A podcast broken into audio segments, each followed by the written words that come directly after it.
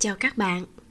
Năm 2020, bộ truyện Lưu ly mỹ nhân sát của tác giả Thập Tứ Lan đã được chuyển thể thành phim truyền hình và bộ phim đã làm cho rất rất nhiều mọt phim ngôn tình lọt hố, trong đó có mình. Mình mê một tư phượng si tình dịu dàng, thích một toàn cơ ngây thơ đáng yêu. Câu chuyện tình yêu của họ đầy ngược luyến và đau thương nhưng cũng không ít ngọt ngào và lãng mạn. Phim hết rồi nhưng mình vẫn còn muốn um, hiểu thêm về thế giới của họ lắng nghe thêm những tâm tư sâu kín của phượng cơ. Mà xem phim thì mình không thể thấy hết. Vậy cho nên từ hôm nay mình sẽ đọc bộ truyện này. Mời các bạn cùng mình lắng nghe nhé. Mình không phải là mc chuyên nghiệp chất giọng bẩm sinh của mình cũng không có hay, nhưng mà mình sẽ cố gắng. Hy vọng các bạn comment góp ý để giúp mình đọc tốt hơn nhé. Cảm ơn các bạn. Bây giờ thì chúng ta bắt đầu nào. Văn án. Bên này, nàng chỉ là một nữ tử bình thường. Bên kia, nàng là vị tướng quân lãnh quyết vô tình vàng danh khắp lục giới. Bên này nàng có một gia đình hạnh phúc, bao huynh đệ tỷ muội xung quanh, hòa thuận mà đầm ấm. Bên kia, từ khi sinh mạng nàng xuất hiện nơi thiên địa, đã không có lấy một thân nhân, cô độc, tịch mịch. Hết thảy đều bắt nguồn từ cái đêm trăng tròn kia, đêm mà nàng biến thân. Một linh hồn, hai số phận, hai kiếp sống hoàn toàn khác nhau. Nàng toàn cơ của thiếu dương phái, một trong ngũ đại phái tu tiên, đầu thai, mang theo sự ngốc nghếch và mờ mịt về tình cảm. Nhưng cũng chính là nàng, chiến thần, uy vũ bàn danh khắp lục giới. Tưởng chừng đã nắm trong tay hết thảy, nhưng có mấy ai biết được bao đau khổ nàng từng trải qua về kiếp nhân sinh lên đên, lận đận. Nhiều đau khổ mà cũng lắm gian truân của nàng. Quyển 1 Thời niên thiếu như lá xanh. Phần 1 Nàng không nhớ rõ mình đã chết như thế nào, Rốt cuộc là bị chém đầu trên phố Hay là chết bệnh trên giường. Nàng nghĩ không ra, Bốn tên năm sài lấy xích sắt trói người nàng nàng không tự chủ được bị bọn chúng lôi kéo, nhẹ nhàng bay về phía trước. Khoảng không phía dưới, có vô số âm hỏa tán loạn. Thỉnh thoảng, vài đóa mạng châu sa hoa lại rơi hai bên đường. Trong nháy mắt, bùng lên ngọn lửa màu xanh biếc, cao nửa người, lửa xanh, hoa đỏ, hết sức xinh đẹp. Bên đường còn có vô số ngã rẽ rất nhiều người chết cũng mặc bạch y giống nàng. Bị mấy âm sai lôi kéo, bay về phía trước. Có khóc, có cười, cũng có người thì thào tự nói gì đó. Nhưng cho dù như thế nào, cũng vô cùng hối hận về cái chết của mình.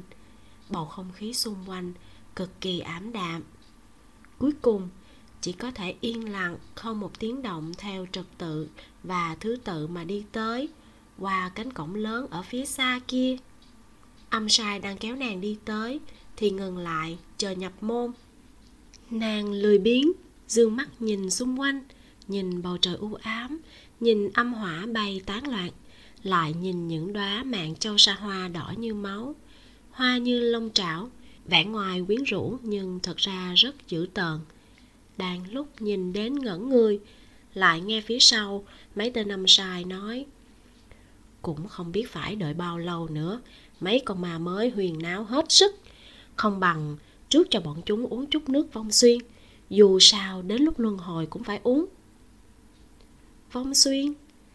Nàng quay đầu, lại thấy một tên âm sai lấy từ trong lòng ngực ra một chiếc cốc đen như mực. Đi đến bên đường, gạt hoa sang hai bên, quả nhiên lộ ra một dòng sông uốn khúc trong veo nàng không thể nói rõ nước sông kia có màu gì. Chỉ cảm thấy nó rực rỡ, óng ánh như ngọc. Bên trong, mênh mông, bao hàm không biết bao nhiêu thứ. Âm sai múc đầy cốc, đi tới, tách miệng con ma mới ra. Không để ý tiếng hắn khóc kêu, cứng rắn mà đổ vào. Con ma kia, đầu tiên là khóc đến lợi hại, từ từ cũng không nhúc nhích. Trên mặt hiện lên dáng vẻ mờ mịt, đờ đẫn, giống như đứa trẻ mới sinh. Mấy con ma mới thấy thế, tiếng khóc liền dần dần ngừng lại. Nàng thấy trong cốc còn một chút nước, liền giơ tay ra. Cho ta xem, nàng nói. Tên năm sai sau khi liếc mắt đánh giá nàng một cái, cười lạnh nói, thật to gan, dám sai bảo đại gia ngươi người nói lại lần nữa xem. Nàng vẫn giơ tay ra, cho ta xem tên năm sai không nói gì. Nâng tay vung lệnh bài. Muốn đánh nàng, lại bị tên năm sai áp giải, cuốn quýt ngăn lại. Ngừng ngươi biết nàng là ai không? Không thể lỗ mãn. Tên năm sai kia vẫn không phục, cười lạnh nói. Ta thật muốn biết nàng ta là ai? Nếu là quý nhân tinh quang, linh hồn tại sao lại bị trói? Tên năm sai bên cạnh kéo hắn qua một bên, thấp giọng nói chỉ vì nàng chết kiểu này không theo bất cứ điều luật nào, nên không ai dám trói. Hơn nữa, thần trí nàng vẫn chưa hồi phục. Nếu không lúc này, đã đánh cho người hồn bay phách tán rồi đó. Hậu thổ đại đế đối với nàng còn kiên kỵ ba phần. Huống chi là ngươi?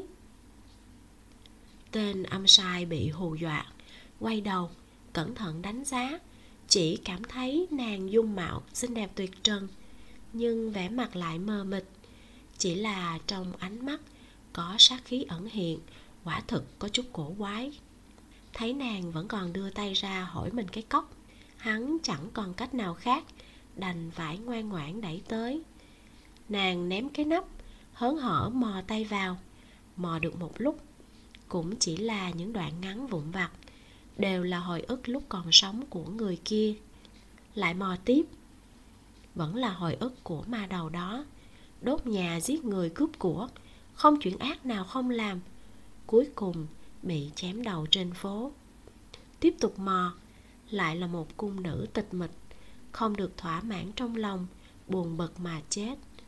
Liên tục mò vài lần, tất cả đều không có sung sướng. Không phải nằm trên giường bệnh truyền miên, thì cũng là cô độc cả đời.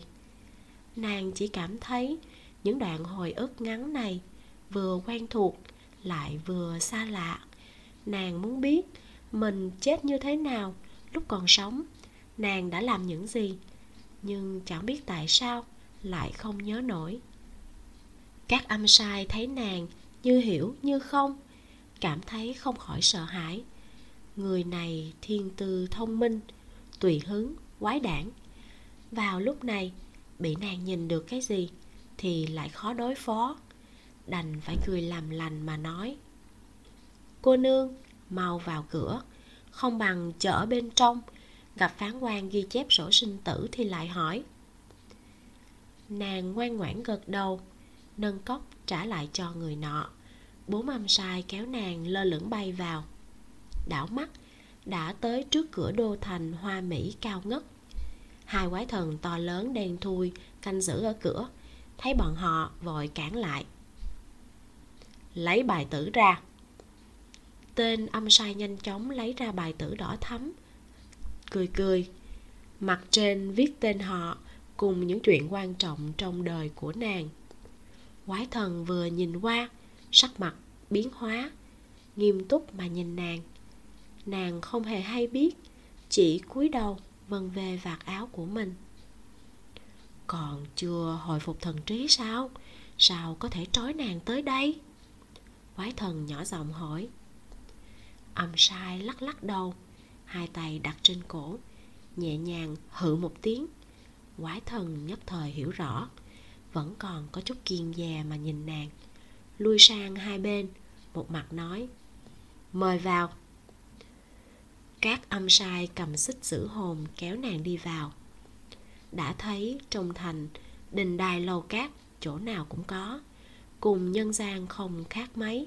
Chẳng qua cư dân đều là âm sai.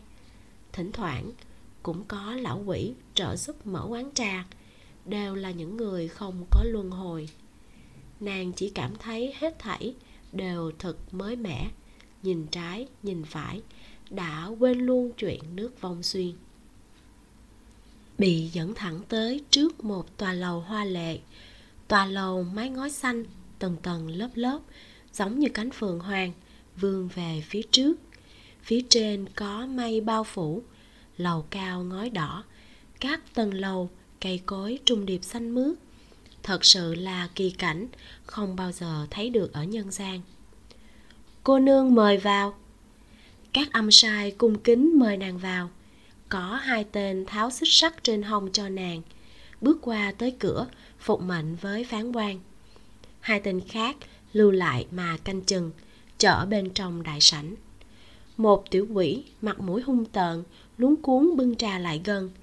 Nàng thấy trên đầu tiểu quỷ này có một bú thịt rất lạ, bèn duỗi tay ra sờ.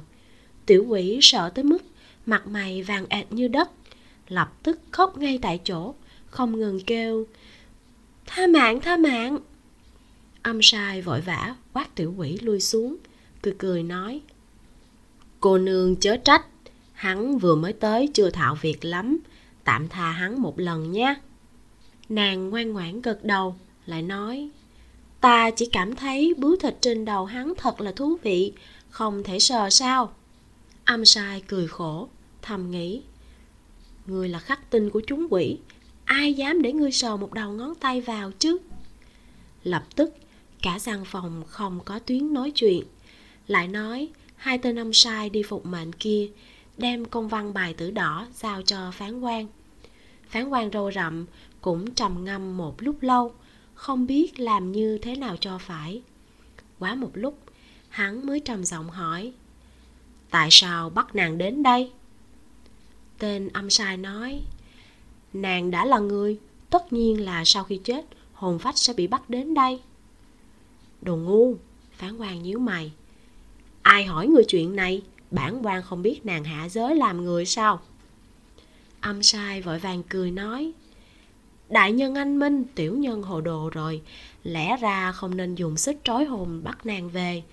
Nhưng nàng ở nhân gian chính là tự sát mà chết. Nếu không trói thì cũng vi phạm luật lệ. Cũng may nàng thần trí chưa có hồi phục tỉnh tỉnh mê mê, cũng ngoan ngoãn, bị mang vô địa phủ nhưng thật ra muốn hỏi đại nhân, lần này nên để nàng nhập luân hồi gì? Phán quan vuốt râu, trầm tư một lúc lâu mới nói. Tự sát? Xem ra nàng vẫn chưa đắc đạo. Lệ khí quá nặng, còn cần phải tôi luyện. Lần này vẫn như cũ đi, nhưng cho tài ách khổ nạn hơn. Cho đến khi nàng ngộ đạo, khai sáng thì mới thôi nếu vẫn không thông suốt, tiếp tục tự sát. Người tiện thể nhắn lại, lần sau, nàng tới địa ngục, cứ để nàng tự sinh tự diệt. Âm sai nhận mệnh, đang muốn đi xuống truyền lời, lại nghe thấy âm thanh phía sau màn che truyền tới. Đợi chút. Âm sai cùng phán quan vội vàng, xoay người lại quỳ gối miệng hô. Tham kiến hậu thổ đại đế âm thanh không rõ nam nữ kia nói. Quả nhân suy nghĩ một phen, cảm thấy khổ nạn tai ách, chưa hẳn là có thể ngộ đạo. Nàng bản tính vốn ương bướng, nếu vẫn tạo áp lực nữa, chỉ sợ sát khí quá nặng. Phán quan cúi đầu nói, không biết đại đế có ý gì? Hậu thổ phía sau màn che nói vọng ra, mấy đời trước đều để nàng chịu đau khổ.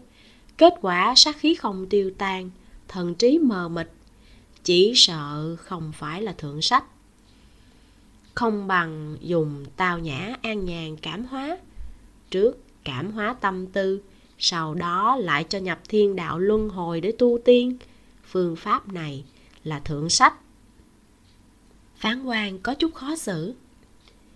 Nàng đời này là tự sát muốn nhập thiền đạo chỉ sợ. Huống chi con đường tu tiên gian khổ, người có thể thành công ấy ít ỏi biết bao. Đến lúc đó không thành công được, ngược lại lãng phí ý tốt của đại đế.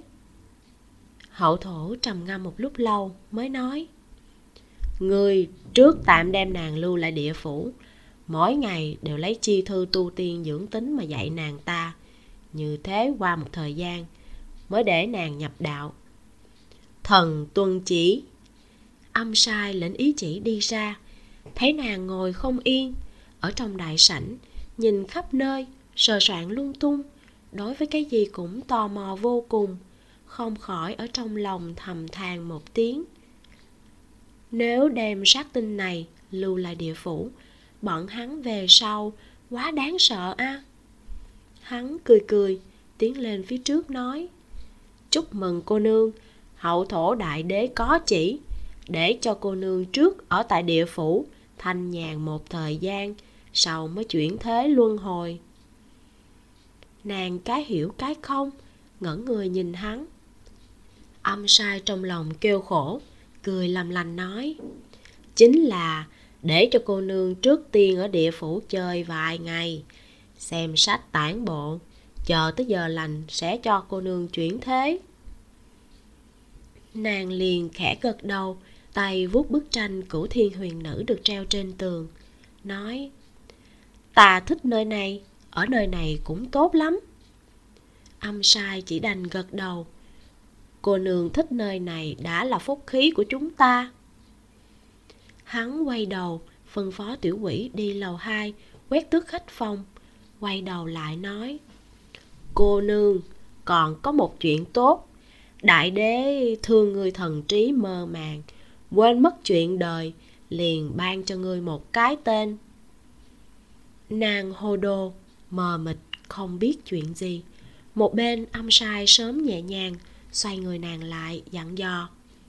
Đại đế ban thưởng tên cho ngươi, phải quỳ xuống tiếp nhận. Nàng cũng không quỳ, chỉ trừng mắt mà nhìn hắn. Hắn thật sự hết cách, đành nói đại đế ban thưởng tên là toàn cơ.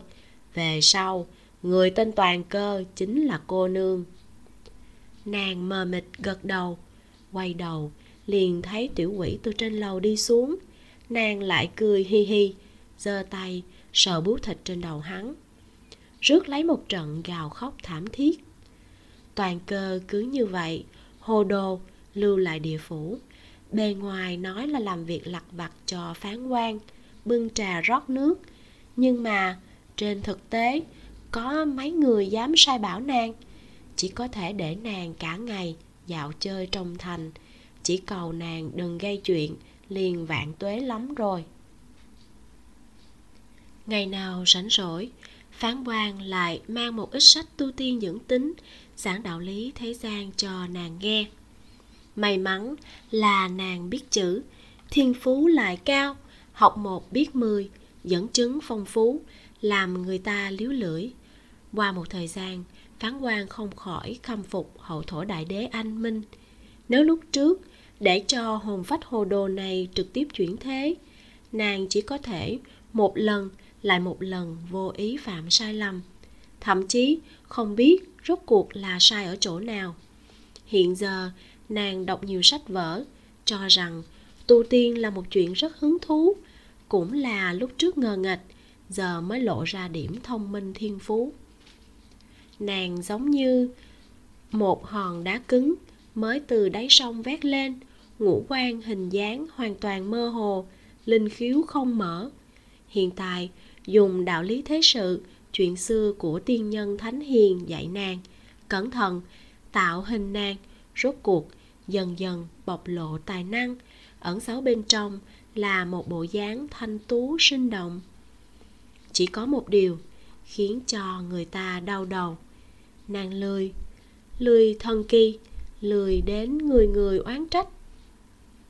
Chỉ cần có thể nằm, liền tuyệt không ngồi, có thể không động tâm suy nghĩ, liền không suy nghĩ. Suốt ngày chỉ thích ngồi ở bên bờ vong xuyên, ngẩn người. Một hồi mò ra nhìn xem ngửi ngửi, lại ném trở về. Tất cả mọi người đều biết nàng đang tìm kiếm cái gì, nhưng ai cũng không dám nói cho nàng biết. Toàn bộ trí nhớ kiếp trước của nàng đã bị hậu thổ đại đế lấy đi. Hắn muốn nàng chặt đứt hết thảy lệ khí lúc trước, làm lại từ đầu, bắt đầu một sinh mệnh mới. Hôm nay, phạt nhật phán quan tìm nàng nửa ngày cũng không thấy bóng người. Tới tìm ông sai trông coi, hắn nói, toàn cơ ở bên bờ vong xuyên xem hoa, ngây ngốc suốt một buổi chiều không hề động đậy. Trong lòng hắn bốc hỏa. Chính mình cầm theo sách đi bờ sông tìm nàng. Tính hảo hảo, trách cứ một chút. Mấy tháng này, cùng nàng ở gần, hai người cũng có chút tình cảm thầy trò. Chỉ vì nàng hiếu học, thông minh phán quan ban đầu, đề phòng tâm tính nàng, giờ cũng thả lỏng. Chân chính xem nàng như đệ tử để truyền dạy. Trên đời này, không có lão sư nào không tức giận vì đệ tử bài hoại. Đi ra khỏi cổng đô thành, quả nhiên thấy thân ảnh quần áo đơn bạc màu trắng kia ngồi bên bờ vông xuyên. Hắn lặng lẽ tới gần, liền thấy nàng đang nhìn chằm chằm mạng châu sa hoa đỏ rực trên bờ. Hai mắt đăm chiêu, không biết đang nghĩ cái gì. Hắn đang muốn lên tiếng gọi, thì toàn cơ không quay đầu lại mà nói nhỏ. Lão sư. Phán quan hít một hơi, đi tới, ngồi bên cạnh. Cùng nàng nhìn máu tươi đang ngưng tụ thành bỉ ngạn hoa. Thật lâu sau, hắn mới nói, đang nhìn cái gì đó? Nàng thản nhiên nói, nhìn màu sắc, ta có một loại cảm giác rất quen thuộc. Tổng cảm thấy cần phải thường xuyên nhìn, nhưng cũng không nhớ nổi. Phán quan trong lòng rung động, ngoài miệng lại nói, kiếp trước đã trôi qua, đừng lại vì những chuyện phàm tục mà phiền não. Nếu vẫn không hiểu, ta lại giảng chút đạo lý cho ngươi toàn cơ ừ một tiếng. Cũng đúng, lời nói của lão sư luôn đúng. Ta vẫn cảm thấy rất là có đạo lý. Tuy rằng, ta rất là hiểu chuyện này, nhưng chẳng biết tại sao ta cảm thấy những đạo lý này thiệt là xa xôi. Cảm thấy rất là khó làm được. Ồ, người cảm thấy chuyện nào khó có thể làm được? Người nói cho ta biết là muốn tu thân dưỡng tính thì không nên nghĩ đến chuyện phàm tục, cũng không nên vọng tưởng chuyện cao xa. Những chuyện đó dễ khiến cho người ta mê muội, tâm không sạch, không thể tu đạo. Lục căn bị ô uế, không thể hướng đến chuyện lớn, dễ dàng trầm mê thanh sắc. Nàng ngắt một đóa bỉ ngạn hoa đặt ở trên tay vò nát. Chất lỏng đỏ tươi từ giữa ngón tay mảnh khảnh của nàng chảy xuống thế nhưng, người có tâm là để nghĩ, có mắt để nhìn, có miệng để nói, có tai để nghe. Những chuyện này đều vứt bỏ. Ta rốt cuộc nên nhìn cái gì? Ta không rõ lão sư nói, cảnh giới thành tiên trong lòng trống không là cái gì? Sau khi thành tiên là cái gì cũng không biết rõ hả? Phán quan quả thật, không nghĩ tới, nàng sẽ hỏi loại vấn đề cao thâm này, không khỏi sợ run một lúc lâu mới nói, cũng không phải, trong lòng trống không là giống thật mà là giả. Biết rõ, lại không biết rõ. Minh bạch rồi, lại không minh bạch. Vậy bọn họ rốt cuộc biết rõ cái gì? Nàng nghiêm túc hỏi. Đã biết, chẳng lẽ còn có thể giả bộ làm như không biết? Các tiên nhân sẽ được khoái hoạt sao? Phản quan nhíu mày toàn cơ. Ngươi đây là đang để tâm vào những chuyện vụn vặt, khoái hoạt. Ngươi cho như vậy là khoái hoạt, là đang sống trong vui sướng hả? Nàng cúi đầu nói nhỏ, ta hiểu được ý của lão sư, ta chỉ là không hiểu. Nếu không để tâm, thì cần gì phải tồn tại? Ta không có hiểu. Suy nghĩ thiệt là lâu. Ta cảm thấy mình nhất định là không có làm được. Có tâm là để nghĩ bắt ta không nghĩ nguyên nhân vì sao sinh ra nó hả? Lão sư người chắc là rất thất vọng về ta. Phán quan thấy nàng hai mắt sáng rõ, nhưng bên trong sương mù mờ mịt, cái hiểu, cái không, mang một vẻ mặt kỳ dị. Hắn không khỏi kinh hãi, biết rõ người này thông minh vô cùng. Nếu ngày nào đó, khi nàng nhớ được tất cả tiền căn hậu quả, có thể lại rơi xuống địa ngục đạo thành ma. Sẽ không có cách nào xoay chuyển. Cũng uổng phí thiên đế cùng hậu thổ đại đế một phen khổ tâm. Hắn trầm mặt thật lâu, trong lòng rốt cuộc nghĩ ra một kế, bỗng nhiên vỗ tay nói, vi sư đã minh bạch ý tứ của toàn cơ. Nàng vội vàng trợn tròn mắt, ngạc nhiên nói, lão sư hiểu được cái gì? Phán quan cười nói, ta sẽ cho người xem kiếp trước của ngươi. Chỉ một lần này thôi, lần sau không được viện lý lẽ này nữa. Nàng không khỏi mừng rỡ, hoa trần múa tay vui sướng, không nói nên lời. Phán quan từ trên bờ, moi lên một nắm đất, rắc xuống hồ vong xuyên, nói, chậm rãi nhìn, lần sau không được hỏi lại những chuyện này nàng vội vàng đi lên phía trước, đã thấy giữa hồ vong xuyên bốn bề dậy sóng. Nước hồ dần dần ngưng tụ thành hình, biến thành một bạch y nữ tử.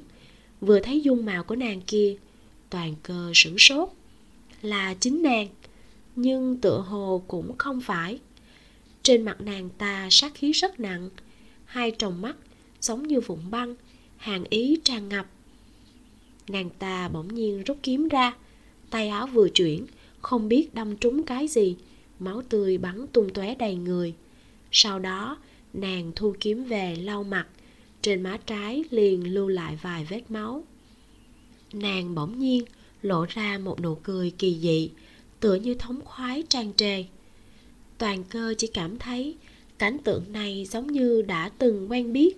Nụ cười kia, quần trắng nhuộm đầy máu tươi kia, hai tròng mắt nghiền nát băng tuyết kia bên tai nàng, phản phất, vang lên tiếng kèn quen thuộc. Tư thế hào hùng, bài sơn đảo hải, tiếng gọi âm ỉ chính là tướng quân ba đầu sáu tay, trên người có ngọn lửa quấn quanh. Atula, đó là tu la đạo. Nàng đột nhiên ở trong bóng tối, bắt được chút linh cảm chói lọi, đang muốn thốt ra. Phía sau bỗng nhiên bị người mạnh mẽ đẩy, nhất thời chịu không được ùng một tiếng, ngã vào hồ vong xuyên, uống vài ngụm nước vong xuyên đắng chát. Giống như một con mèo lớn bị rơi xuống nước, nàng thất kinh, bò hướng lên trên bờ. Hai tay mới vừa chống được trên đất. Trong lòng liền hoảng hốt, mọi chuyện trước kia lập tức hóa thành sương khói, biến mất khỏi tâm trí. Nàng mờ mịt, nghiêng đầu nhìn phán quan trên bờ. Trong lòng, có cái gì đó muốn nói với hắn lại đã quên mất hắn là ai. Ngươi, nàng thì thào, ta, kỳ quái, giống như có chuyện rất quan trọng nào đó mà nàng đã quên. Rốt cuộc là cái gì đây? Rốt cuộc. Phán quan gọi âm sai, dùng xích sắt quấn lấy nàng kéo lên bờ, cất cao giọng nói, toàn cơ, người đã ở địa phủ đợi hơn ba tháng nay thần trí đã thanh tĩnh bản quan trước để ngươi nhập luân hồi chuyển thuế. Mong ngươi chăm chỉ tu tiên, sớm ngày trở về thiên đình. Dứt lời, mọi người liền kéo nàng lên đường đi vào luân hồi. Âm sai thấy toàn cơ mơ mơ màng màng, trong lòng đã biết nguyên nhân chính là do uống nước vong xuyên, không khỏi cẩn thận dè dặt nói. Phán quan đại nhân, chuyện này muốn cho toàn cơ cô nương nhập đạo gì? Vẫn là giống trước đây, đi tu là đạo sao? Phán quan lắc đầu. Cũng không phải, nàng trước đây không giống bây giờ, tâm trí đã thông suốt. Như vậy, thời khắc máu chốt, chỉ cần không kiên định, khắc sẽ thành ma. Vì vậy, bản quan nghĩ ra kế niệm chú nàng ta. Làm nàng ta uống nước vong xuyên để luân hồi. Tu la đạo nhất định không thể đi nếu không sẽ kiếm củi 3 năm thiêu một giờ. Hiện giờ, trong nhân gian phần đông là người tu tiên, lấy tiên nhân vi tôn, liền để nàng đi nhân đạo. Chỉ cần có thành tâm, ngày sau nhất định có kết quả. Cửa lớn nhân đạo luân hồi mở ra. Bên trong quan hoa vạn trượng, không thể nhìn gần. Mơ hồ, có ngàn vạn con đường tơ nhện chi chít toàn cơ bị ánh sáng kia chiếu rọi, cả người dần dần trở nên trong suốt, cuối cùng hóa thành một viên bảo châu.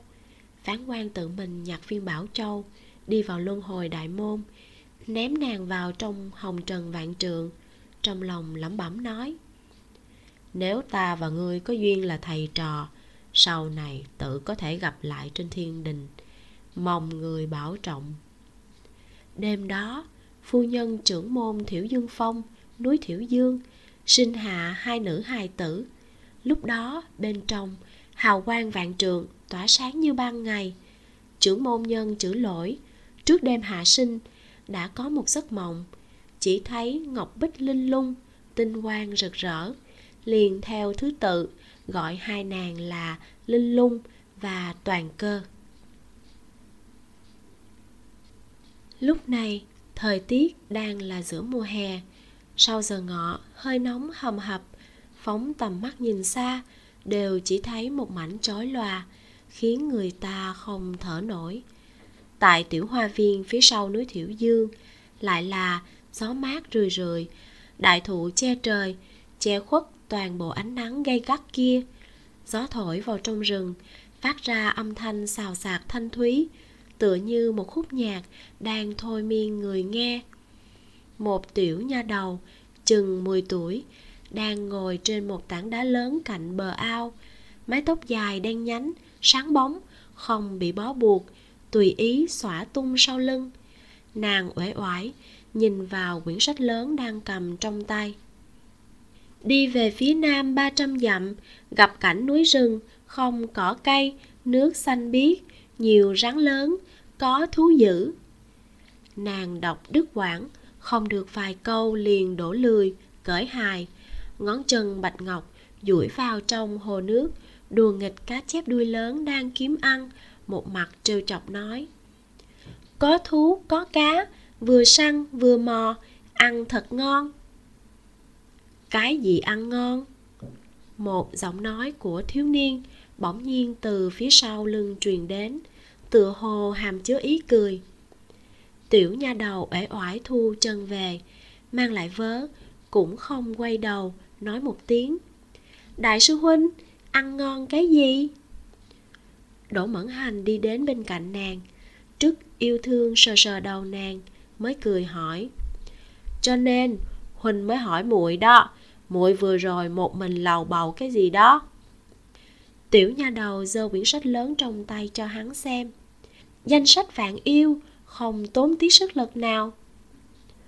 Đỗ mẫn hành thấy thần sắc bại hoại của nàng, không khỏi bật cười. Khó trách, sư phụ sư nương suốt ngày nói muội lười không chịu luyện công, ngay cả danh sách vạn yêu cũng không nguyện đọc, muội cũng lười quá mức đi. Tiểu nha đầu cũng không nói gì, chỉ cúi đầu vân vê ngọc bội trên váy qua một hồi mới ra vẻ người lớn nói. Ai mỗi ngày đều là luyện công, khiến cho đùi đau eo mỏi, không hiểu có lợi ích gì. Muội không tin, mọi người thành tiên đều giống sư huynh, mỗi ngày mồ hôi đầm đìa, thối chết. Đỗ mẫn hành nghe lời nói như con nít của nàng, liền cười nói, luyện công là để thân thể khỏe mạnh, muội cũng chưa từng thấy qua thần tiên cả ngày ốm yếu phải không? Thân thể khỏe mạnh rồi, mới có thể tu luyện nội công tiên pháp. Bằng không, làm sao muội ngự vật phi hành trảm yêu trừ ma? Nàng rút cuộc không thể ngụy biện nữa.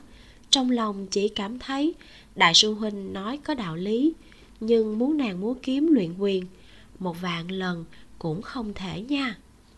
Đỗ mẫn hành cũng không định giảng đạo lý lớn với một cô bé con nha đầu này thật sự khác với linh lung. Người nói lý với linh lung, nàng không thích nghe sẽ tranh luận. Tranh luận một hồi sẽ ngoan ngoãn nghe lời. Nhưng người nói lý với nha đầu này, nói ba ngày ba đêm, đến rách cả miệng. Nàng liên tục gật đầu đồng ý, xoay người liên quên, làm theo ý mình, lười đến trời than người oán. Sư nương hôm nay đã truyền kiếm đồng tâm cho linh lung sư muội hắn một bên dùng cành liễu đùa với cá chép trong ao, một bên nói, tỷ tỷ của muội từ hôm nay trở đi, không cần luyện quyền ngồi trung bình tấn nữa, có thể luyện kiếm rồi đó nha. À! Nàng phản ứng bình thường, tư tưởng không quá tập trung. Chữ toàn cơ! Hắn bỗng nhiên nghiêm túc gọi tên nàng. Toàn cơ sửng sốt một chút, không cam lòng, nhảy xuống tảng đá không mình hành lễ với hắn nói, toàn cơ ở đây, đại sư huynh có gì chỉ giáo? Đỗ mẫn hành phụng phịu hỏi, vì sao không muốn luyện công?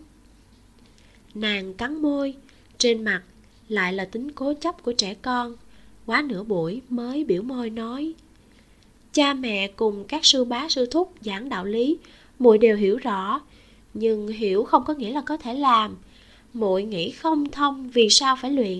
Huynh hỏi muội một ngàn lần. Muội vẫn không hiểu.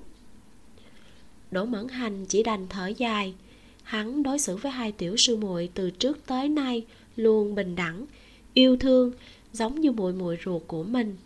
Chỉ là linh lung hướng ngoại hoạt bát, không khỏi được nhiều người cưng chiều.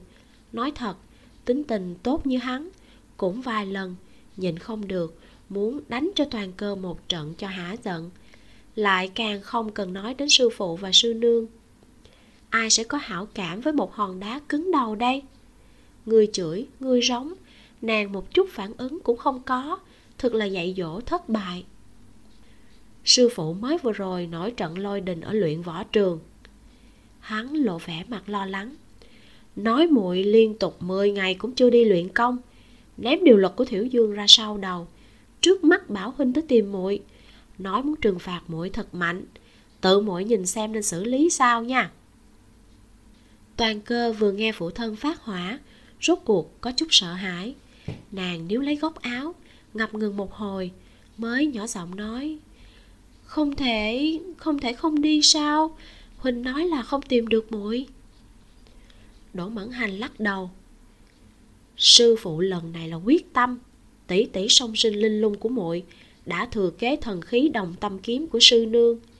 Nhưng muội, ngay cả một bộ huyền minh quyền cũng đánh không hoàn chỉnh. Người thân là trưởng môn, sao có thể vẫn còn che chở cho con gái của mình đây? Lần này nếu không phạt nặng muội, những đệ tử khác sẽ nghĩ như thế nào? Toàn cơ ủy khuất nói, sao lại quản người khác nghĩ như thế nào? Điều luật điều luật chúng ta không phải chó săn, tại sao phải cần điều luật? Đỗ mẫn hành lấy hắc thiết như ý từ trong ngực, nhẹ nhàng ném lên không trung. Hắc thiết như ý biến lớn, khoảng chừng hai thước, lại đen nhánh ở giữa không trung, lắc lư hai cái, liền vững vàng ngừng tại chỗ. Hắn nhún người nhảy lên, xoay người chia tay cho nàng. Tới đây, đừng lải nhải nữa, nhanh đi gặp sư phụ đại sư huynh cùng sư nương sẽ cầu tình giúp cho muội. Lần sau không thể lười như vậy nữa. Trong lòng toàn cơ trăm ngàn lần không muốn, nhưng thật sự không chống lại được uy nghiêm của phụ thân, đành phải chậm rì rì, bắt lấy tay đại sư huynh. Một mặt ở trong lòng, cân nhắc gặp phụ thân phải nói chuyện như thế nào, một mặt đáng thương cầu hắn. Đại sư huynh, muội không muốn bị đánh đỗ mẫn hành thấy nàng nói chuyện đáng thương như vậy, trong lòng cũng mềm nhũng ôn nhu nói, được rồi, đại sư huynh nhất định sẽ nói tốt cho muội.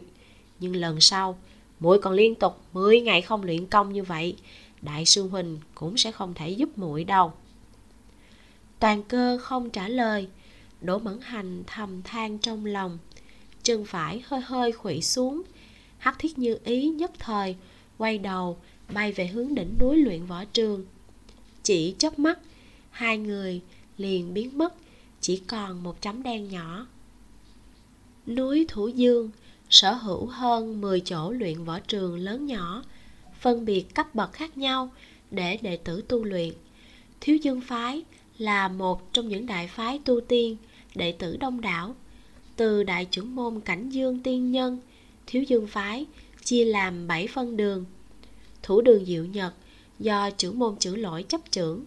Còn lại 6 phân đường như thanh hư hút dương đẳng do các sư huynh đệ khác chấp trưởng.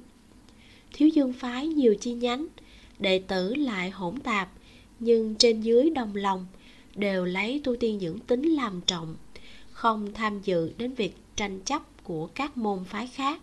Một lòng muốn đắc đạo thành tiên, không màng danh lợi. Đây cũng là nguyên nhân, thiểu dương phong mấy trăm năm qua phòng thủ kiên cố. Lúc này, trưởng môn chữ lỗi đang ở đỉnh núi luyện võ trường, giám sát đệ tử luyện chiêu. Phu nhân hà đăng bình cũng đang nghiêm túc chỉ điểm các nữ đệ tử chiêu thức quyền pháp. Sau giờ ngọ, luyện võ trường nóng bức, tựa như một cái lò hấp, ai nấy lau mồ hôi như mưa. Nhưng luyện võ trường to như vậy, trừ khi ngẫu nhiên vang lên tiếng phát chiêu. Còn lại đều lặng ngắt như tờ. Mỗi người đều cảm thấy bất an. Chỉ bởi vì tiểu nữ nhi toàn cơ của chữ lỗi, không chịu tới luyện tập, suốt ngày lười biếng. Các đệ tử biết người trưởng môn này tính khí nóng nảy nghiêm khắc, sợ không cẩn thận làm trái. Vì thế, chỉ có thể cắn răng khổ luyện, ngay cả gân cốt bị thương cũng không dám kêu đau hà đăng bình trước nhìn hai đệ tử luyện kiếm chiêu, thấy các nàng luyện không tệ, trực tiếp tự đi đến bên sân uống một ngụm trà, ngẩng đầu nhìn sắc trời. Tu luyện buổi trưa sắp kết thúc, đỗ mẫn hành vẫn còn chưa đưa toàn cơ tới, quay đầu nhìn sắc mặt chữ lỗi, toàn bộ đều đen thui, chắc ông cũng đang áp chế sự phẫn nộ xuống. Trong lòng bà thầm than một tiếng đi tới ôm nhu nói, đại ca, toàn cơ đã nhiều ngày kêu ngực khó chịu, chắc là thân thể không khỏe huynh cũng đừng quá tức giận. Con bé tuổi còn nhỏ, cưỡng cầu quá mức, chỉ sợ không tốt. Chữ lỗi lại không trả lời, chỉ cười lạnh, dương mắt thấy đại nữ nhi linh lung của mình đang run rẩy, cầm đồng tâm của mẫu thân, nghiêm túc chăm chỉ luyện kiếm chiêu. Khuôn mặt nhỏ nhắn đỏ bừng, cũng không kêu khổ một tiếng, không khỏi lạnh nhạt nói, tuổi còn nhỏ, linh lung là tỷ muội song sinh của nó, con bé đã có thể luyện kiếm rồi, toàn cơ thì sao? Đều do mỗi ngày thường quá nuông chiều chiều đến vô pháp vô thiên, không văn không võ. Hà đăng bình biết trưởng phu lần này là thực sự phẫn nộ. Nếu không ông ngày thường tuyệt không nói chuyện với mình như vậy. Đã như thế, dù bà nói gì đi nữa, cũng chỉ là đổ thêm dầu vào lửa, đành phải ngậm miệng không nói chuyện. Đối diện, linh lung năm nay mới 11 tuổi, vừa mới kết thúc tư thế luyện, liền kéo kiếm, hùng dũng, oai vệ khí phách, hiên ngang, tìm lục sư huynh chung mẫn ngôn của nàng, kêu lên. Nè, đánh hai chiêu cùng muội trung mẫn ngôn đang ở chỗ này ngồi trung bình tấn. Khuôn mặt thanh tú ướt sũng, tất cả đều là mồ hôi. Hắn cau mày nói, huynh không gọi là này. Linh lung dậm chân vội la lên, nhanh chút, tập luyện với muội. Hắn chính là không nghe theo, trong lời nói lại mang theo một chút ý cười. Huynh cũng không gọi là nhanh chút.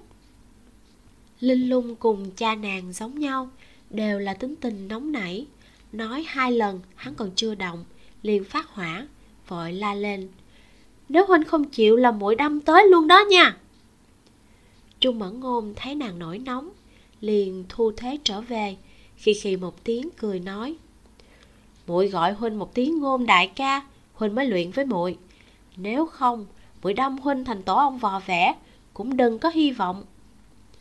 Linh lung dùng sức dậm chân kêu lên. Trung mẫn ngôn huynh lại nói lời hỗn láo. Huynh mà không luyện với muội, nhất định là vì không học tốt giao hoa kiếm pháp. Muội không thèm nữa. Được rồi được rồi. Trung mẫn ngôn mượn một thanh kiếm của nữ đệ tử bên cạnh, cười nói, cùng luyện với muội là được chứ gì? Thật là đại tiểu thư nóng nảy. Linh lung là người nóng vội, thấy hắn bày xong tư thế, liền vung kiếm lên. Nàng người nhỏ, sức yếu, lập tức thiếu chút nữa thanh kiếm tuột khỏi tay. Trung mẫn ngôn nhanh chóng đỡ lấy, bật cười nói, kiếm cũng nắm không chặt, đánh đấm cái gì? Mặt linh lung đỏ lên, đang muốn phản bác vài câu, lại nghe chữ lỗi ở phía sau nói, mẫn ngôn còn lại đây. Trung mẫn ngôn nhanh chóng thu hồi vẻ mặt cười đùa, chững chạc đàng hoàng đi qua, khom người nói sư phụ có gì phân phó? Chữ lỗi điềm nhiên nói, đại sư huynh của con đi tìm tiểu sư muội đến bây giờ còn chưa tới. Chỉ sợ là hắn mềm lòng, bị nha đầu xảo quyệt kia thuyết phục. Con đi coi coi, thấy thì đừng có nói gì hết, cứ trực tiếp mang tới đây. Trung mẫn ngôn thầm kêu, không hay rồi. Toàn bộ thiểu dương phong, hắn cùng ai cũng đều có thể nói chuyện hòa hợp. Nhưng phiền nhất là chữ toàn cơ kia. Hai người trung quy không hợp nhau. Nói hai câu, hắn đã muốn đánh người. Lúc này còn kêu hắn đi gọi người nữa chứ. Hắn liền tính toán phải cự tuyệt như thế nào. Quanh co nói, sư phụ, con con con đang luyện kiếm với linh lung sư muội. Nói xong, sư phụ lại không có phản ứng gì. Hắn len lén dương mắt nhìn. Đã thấy sắc mặt sư phụ xanh mét nhìn lên bầu trời bao la. Hắn ngẩng đầu nhìn theo, đã thấy đại sư huynh đỗ mẫn hành mang theo toàn cơ ngự vật bay tới. Trong lúc nhất thời, các đệ tử trong luyện võ trường đều ngừng động tác, ngẩng đầu nhìn trò hay. Đối với các sư huynh muội, thanh danh của toàn cơ vẫn không tốt bằng linh lung. Nàng là người cổ quái, không dễ chung sống, cho nên người muốn xem kịch vui vẫn chiếm đa số, thậm chí là tâm tình vui sướng khi người gặp họa. Chỉ chờ xem nàng bị phạt, xấu mặt như thế nào. Toàn cơ nơm nớp lo sợ, nhảy xuống hấp thiết như ý, thấy không khí trong luyện võ trường không bình thường. Phụ thân lạnh lùng, đứng trước nhìn mình. Nàng liền do dự nửa ngày, không dám đi qua. Đỗ mẫn hành thu hồi hắc thiết như ý sờ sờ đầu nàng nói nhỏ. Đừng sợ, nhanh đi bái kiến sư phụ đi. Toàn cơ thật sự không còn cách nào, đành phải để hắn kéo đến trước mặt chữ lỗi, quỳ xuống nói. Toàn cơ bái kiến trưởng môn. Chữ lỗi hừ một tiếng, điềm nhiên nói.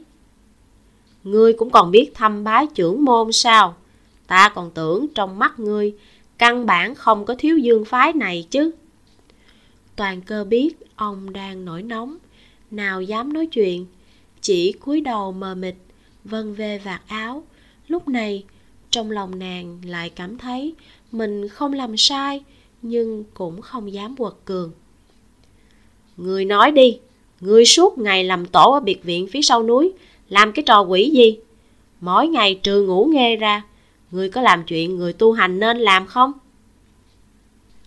Toàn cơ không dám ngẩng đầu.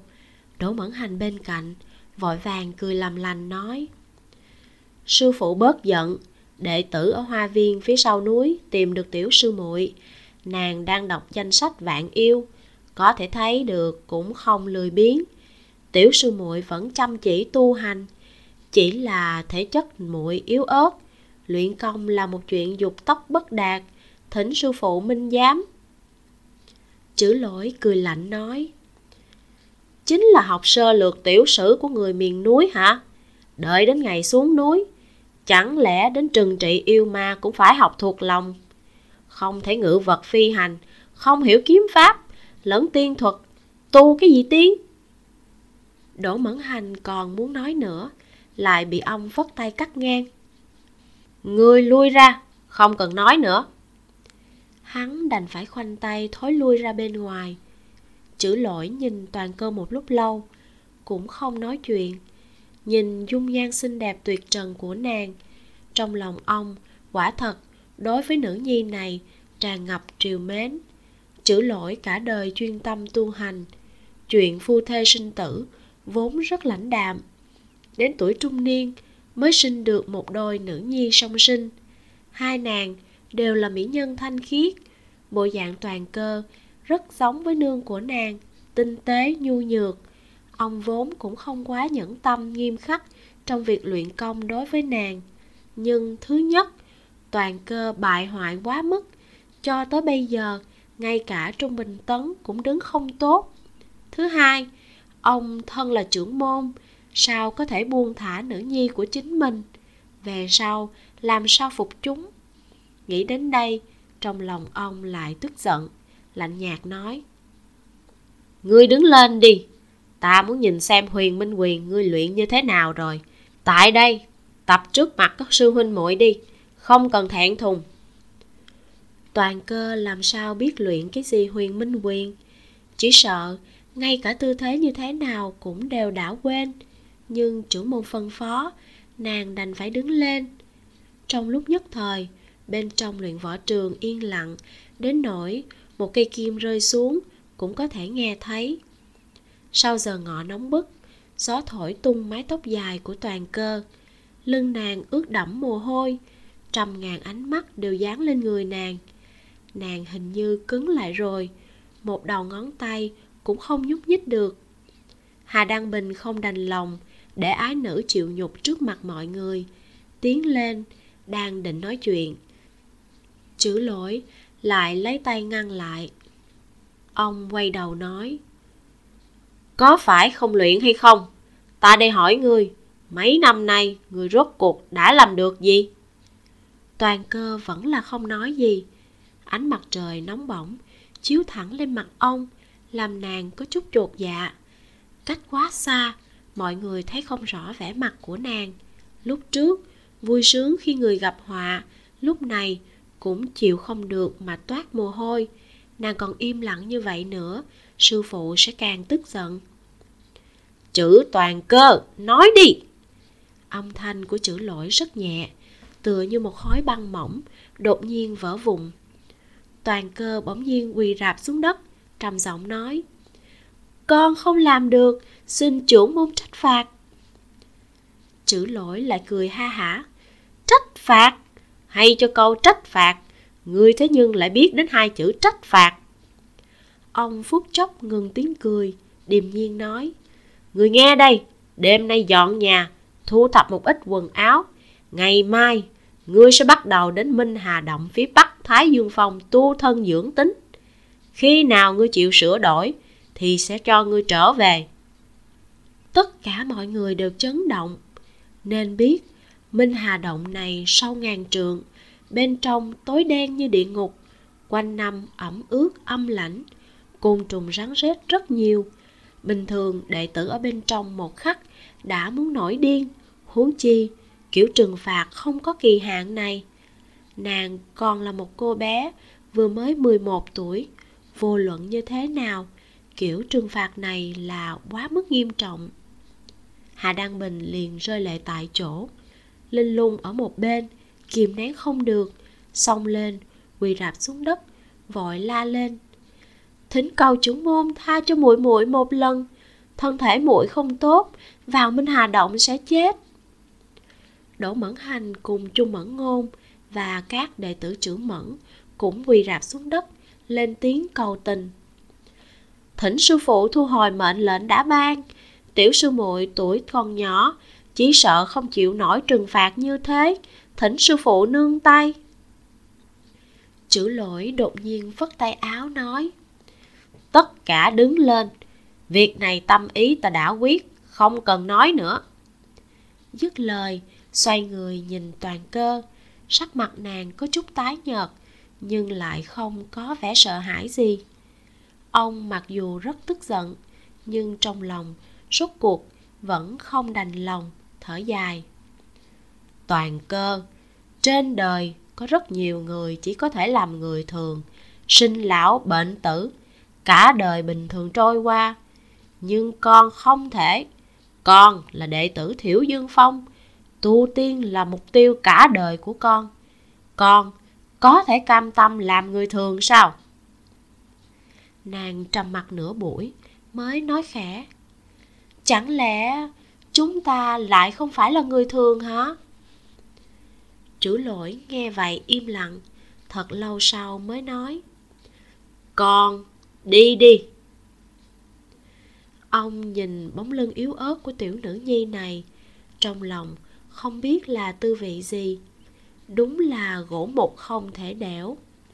Nhưng cây gỗ mục này là nữ nhi của ông, cho dù không thể đẽo, ông cũng nhất định phải đẽo ra hình dáng đỗ mẫn hành còn muốn cầu tình chữ lỗi lại phải tay áo bỏ đi đi thẳng đến bên ngoài luyện võ trường mới trầm giọng nói Mẫn hành, đêm nay đến phòng ta, ta muốn nhìn xem Dương Quyết Công con luyện đến tầng thứ mấy. Đỗ Mẫn Hành vừa nghe ba chữ Dương Quyết Công, không khỏi mừng rỡ như điên. Đây là pháp thuật thâm hậu nhất của Thiểu Dương Phong. Đệ tử bình thường, tuổi tròn 20 mới có thể luyện.